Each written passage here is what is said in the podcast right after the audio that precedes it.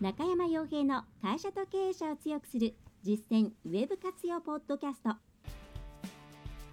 この番組では600社以上のウェブコンサル実績を持つ株式会社ラウンドナッツ代表取締役の中山が会社経営者に必要な内容に絞り込んで抑えるべきウェブの話題やトピックスをビジネス目線でお伝えしています。皆さんこんにちは。ラウンドラップコンサルティングの中山です。それでは本日も会社と経営者を強くする実践ウェブ活用ポッドキャストを始めていきたいと思いますのでぜひとも最後までお聞きいただければと思います。えー、さて、えー、今回のテーマですが、これはそうですね、実際にコンサルティングを行っていく、えー、過程の中でも、また、えそうではなくてお問い合わせの中でも、うん、よく聞かれる部分ではあるんですが、え同時に落とし穴になっているところがでもありますのでちょっとそこについてですね、え基本的な考え方とか注意点っていうのを押さえて、えおいていただきたいなというのが趣旨ですね。でその今回のその、メイントピックスとしては、うん、強みっていう言葉ですね。はい、結構、まあ、一時、まあ、昔そうですねあのホームページをちゃんと他社お客さんを取っていけるようなホームページを作っていこうというような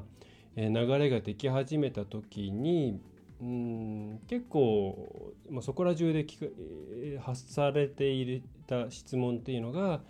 えー、そのヒアリングシートとか最初の初期ヒアリングの際に、まあ、御社の強みは何ですかとか、えー、他社よりと比べてすごいところは何ですかとかそういう質問だったと思うんですね。でこの質問っていうのが、まあ、非常にですね危険かつ、何でしょうね、えー、難しい問題だというところをまず知っていただきたくって。その強みっていうものに対して一体じゃあどういうふうに構えていけばいいのかそれから強みとはそもそもま何なのかというところをですねまた強みをじゃあどういうふうに見つければいいのか、まあ、そういったところについて今回、うん、思いつくままにですねお話しできればと思います。まあ、まず、まあ、じゃあなんで強みを聞かれる、まあ、強みを聞くっていうこと自体が、まあ、言って悪い言葉を使えばですねこう愚かしい言葉なのか行為なのかというと、まあ、強みをですね、まあ、これいろんなところでも言ってますけどもオンリーワンの強みを持ってる企業さんなんていうのは、まあ、日本の国内にいくつあるんだっていうお話なんですよね。で全ては相対的であってその、えー、競争相手と比べて、まあ、うちはここが強いんだろうなとか、まあ、あっちが強いんだろうなとかそういうふうに判断することはできるんですけれども大体まあホームページってこう全国に対して開かれているものですから皆さん無意識的にですね、えーまあ、ここが、えー、全国と比べて内側がナンバーワンにあるいはまあナンバーファイブぐらいには入ってんだろうなというようなところをさ、まあ、探し出そうとするわけです。で実際そういうものってなかなかなくってってでそうするとどうなってしまうかっていうと、まあ、これはヒアリングする方の能力にもよるんですけれども、まあ、結局いろいろ考えてみたけれどもうちには何もないからじゃあもう価格でいきますとかそれからなんかぼんやりとした親切で丁寧ですみたいなところでいきますとか、えそれからなんか速さすごくもう、えー、速いですとかなんかそういうですね疲弊してしまうような特徴を挙げてしまったりあるいはなんかもうぼやーっとしたですね、えー、よくわからないものを掲げてしまったりして、まあ、とりあえずじゃあこれを強みとして出していきますかというような形で、えー、まあ、作り出してしまったりするわけなんですよね。でもちろんこれは適切な作り方ではありませんしまた怖いのがですねそういうふうに、えー、まあ、少し失望自分たちに対して失望してしまったような状態でヒアリングを終えてしまってそしてそれをホームページという形にしてしまうと自分たちの商売に対してなんだか自信が持てなくなってきてしまうんです。でホームページ上で自分たちの強みっていうものは例えばその価格ですみたいにしてしまったらもうなかなかですね会社としてそれを高価格路線にしたいとか、えー、出す商品っていうものを他社に比べて高いものにして、えー、高い値付けをすると。それが、根拠のある価格だったとしても、えー、高い値付けをすることに対して抵抗が生まれてしまったりあるいはその働いている人が自分たちでこういう強みのないなんか平凡どうしようもない会社なんだなというふうに思ってしまって士気が下がってしまったりとかそういういろいろな何、えー、と言いますかえー、マイナスの効果なんかも生まれてきてしまうっていう怖さがあるんですね。はい、で、えー、そういうふうに、まあ、最初から強みっていうものを聞く。今の強みは何ですか？この質問っていうのは本当に怖い質問だなというふうに思,、えー、思いますね。私はこういう質問の仕方基本的にはしないです、はい、でじゃあそれに対して、えー、とは言っても他者と比べられた時に何らかのうん特徴を出していかないといけないですよねっていうことになるわけですよね。はい、でこれはあの私がおすすめする考え方としてはまた企業としてはこういうふうにしていかなきゃいけないんじゃないかっていう、まあ、ことも含めてなんですけども、えー、今今現在その強みを持っている必要はない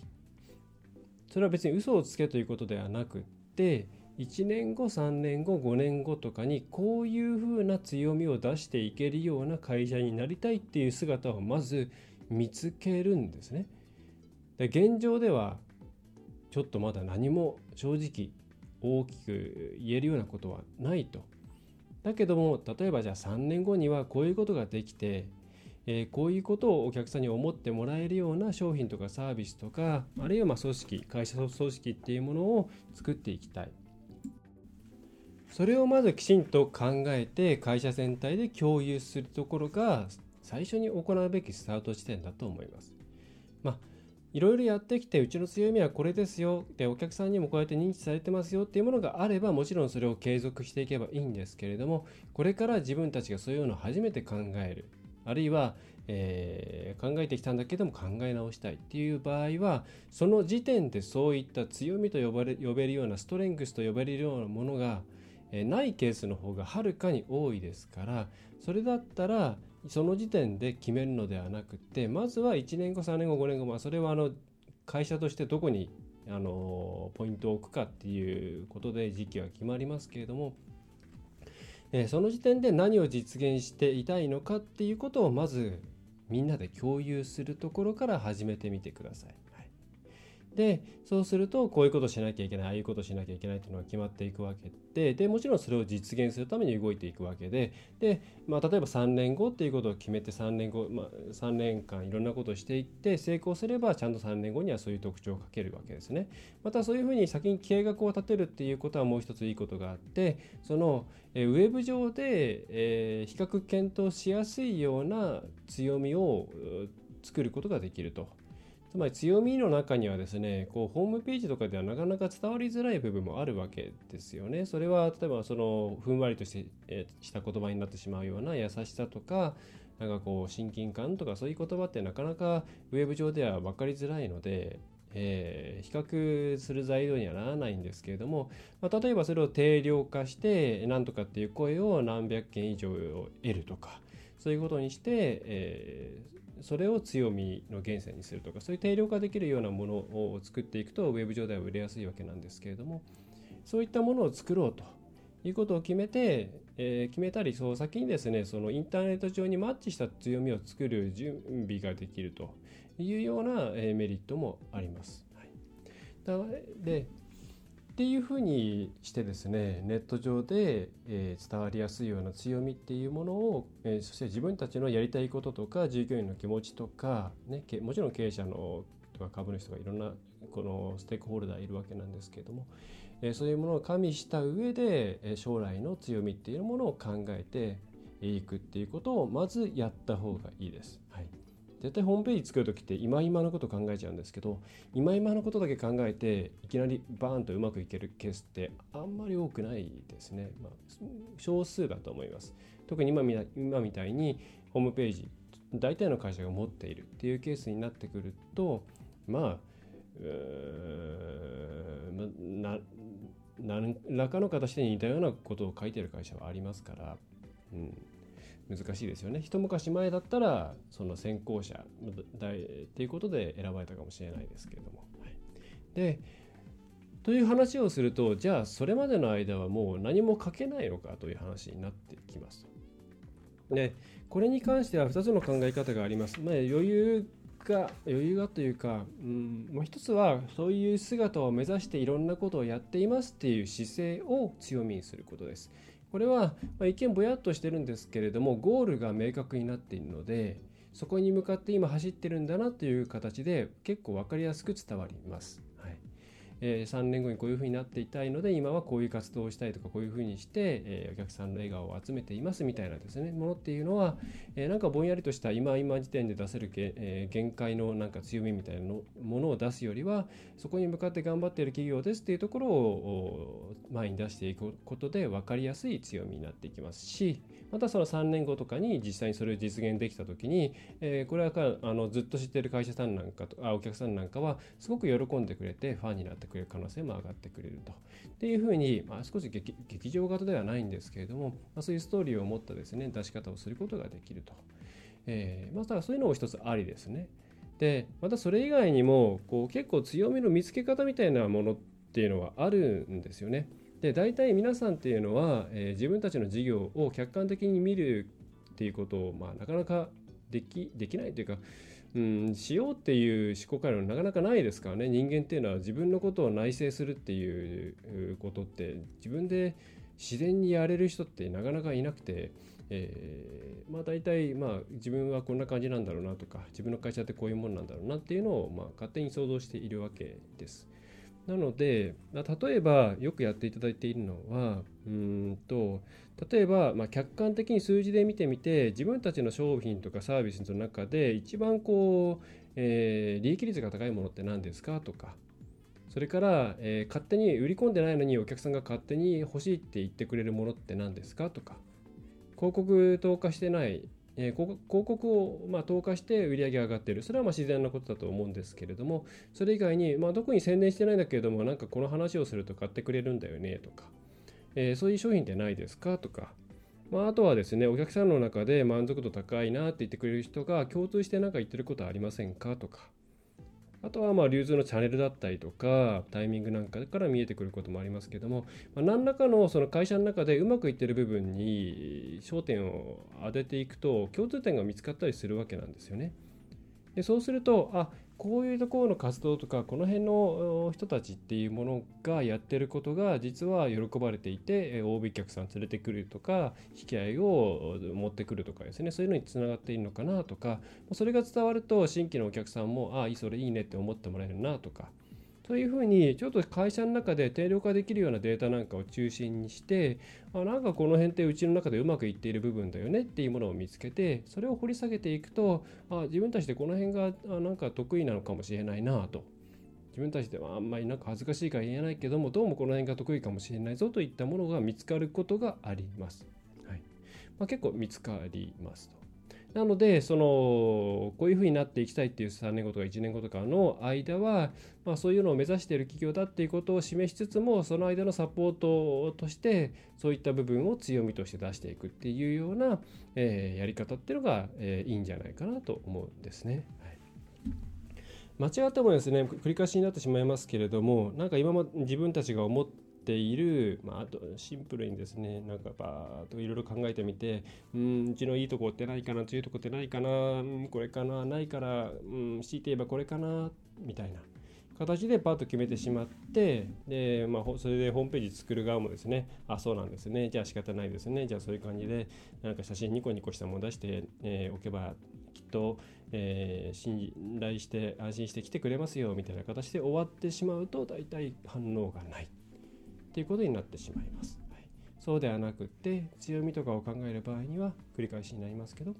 え、将来のことを考えてまずそこに、えー、自分たちが向かっている姿を作る。で、えー、将来はそれを強みにできるようにする。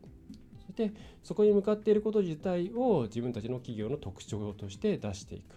または現状の、え会社の中のいろんな数字とか仕組みを見ていってうまくいっている部分とか自然と求められている部分にフォーカスを当ててでそこの中からうまく、え自分たちが外に対して、ま、この辺が、え喜ばれているよとかこの辺に関しては、え定評があるよとかそういうものを強みとして出していく。こんな感じのプロセスで作っていくと良いですね、えー、メッセージとかキャッチコピーとか、えー、コンテンツの種とかができていくんじゃないかなというふうに思います。まあ、大体そういうことを、まあ、うちは自然とやっていますけれども、えー、やっていくことによってうんとですね、えーまあ、本当に起業したてとか作り作りたてというか、まあ、その外に向けて新しい市場に対してアプローチをし始めたばかりとかそういうところでも成果を出せるようになっていったりするんで、はい。えー、そういう目線で、まあ、ホームページなんかも作っていただいた方がいいですし考えていただいた方がいいと思います。はい。えー、ということで、えー、実は今立ちながらいる 本当いろんなこと立て込んでるんですけれども喋、えー、っておりますが今頭の中にあるものをバーッと出していきました。ちょっといろいろあの本当に ごめんなさい、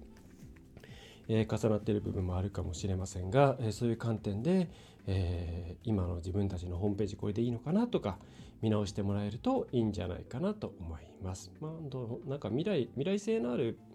あの会社ってあのどっちに向かってるのかなとか何がしたいのかなとかそういうのが見えてくるだけで全然反応って変わってくるんでなんかいかにもマーケティングだなとか売り込みだなセールスだなっていうようなものって今あんま売れないですからね、えー、そういうんじゃなくて、うん、実際にいろんなに、まあ、本当に法人って人と書きますから、うん、そういうのが感じられるようなものにしていくと成果につながるんじゃないかなと思います。はい、ということで今回のポッドキャストは以上ですね。えー、お知らせとしてはやっと実は1週間ぐらい遅れちゃったんですけど9月のニュースレターが今印刷の工程を、えー、通っています。おそらく10月の半ばぐらいですかね。まあ頭頭にはちょっと届かなそうで。でえっ、ー、といつもは9月号なら10月の頭ぐらいには届いていたと思うんですけどもちょっと1週間ちょいぐらい遅れるかなと思います、まあ、全て私が、えー、スケジュールの入れ方を間違ったせいです。えー、もう少々お待ちいただければと思います。また、えーと、ニュースレターの購読の新規申し込みしていただいている方もたくさんいらっしゃるんですけれども、もうそれぐらいの時期に配送になりますので、もう少々お待ちいただければ幸いです。えー、あとですね、えーと事後報告になりますが、メンテナンスで昨日ぐらい29日、えー、28日土日、あたりにホームページがちょっと一時的に閲覧できない状況にありましたが、今は、えー、活して、復活というか、まあ、リニューアルしたので、その関係でちょっと一時的にいろいろやったんで、えー、今戻っています、えー。新しいホームページ、ぜひ見に来てください。いろいろ、あのー、出しているコンテンツとか、ノウハウとかっていうのをもっと分かりやすく出していこうということで、えー、見せ方変えています。ああ、こんなものあったんだなとか、そういう発見もあると思うんで、えー、メルマガのバックナンバーとか、このポッドキャストのバックナンバーとか、あとはいろんなコンテンツとか、えー、FAQ にまとめたりもしているんで、まあ、あと、そうですね、えー、メッセージなんかも変えています。まあ、サービスの構成はそこまで変えてないんですけど、あ、こんなのもあったんだなっていう発見もあると思うんで、ぜひとも、えー、ラウンドナップコンサルティングのホームページの方を見ていただけると嬉しいです。まあ、ちょうど Google のアップでコアアップデートとかぶってしまったので、なんか順位が上がったり下がったりしているんですけれども、ラウンドナップ、ラウンドナップとかかな、あとは中山洋平とかで検索をしていただくと、えー、すぐに出てくると思います。はいえー、それでは、まあ、そんな感じですね、えー、今回の内容としては以上になります。えー、あとドタバタする時期がいつ終わるのかという感じですが、はいえー、皆さんもですね、えー、スケジュールの入れ方は間違えないように えー、していただければ幸いです。はいえー、それでは最後までお聴きいただきましてありがとうございました。ラウンドナップコンサルティングの中山がお送りいたしました。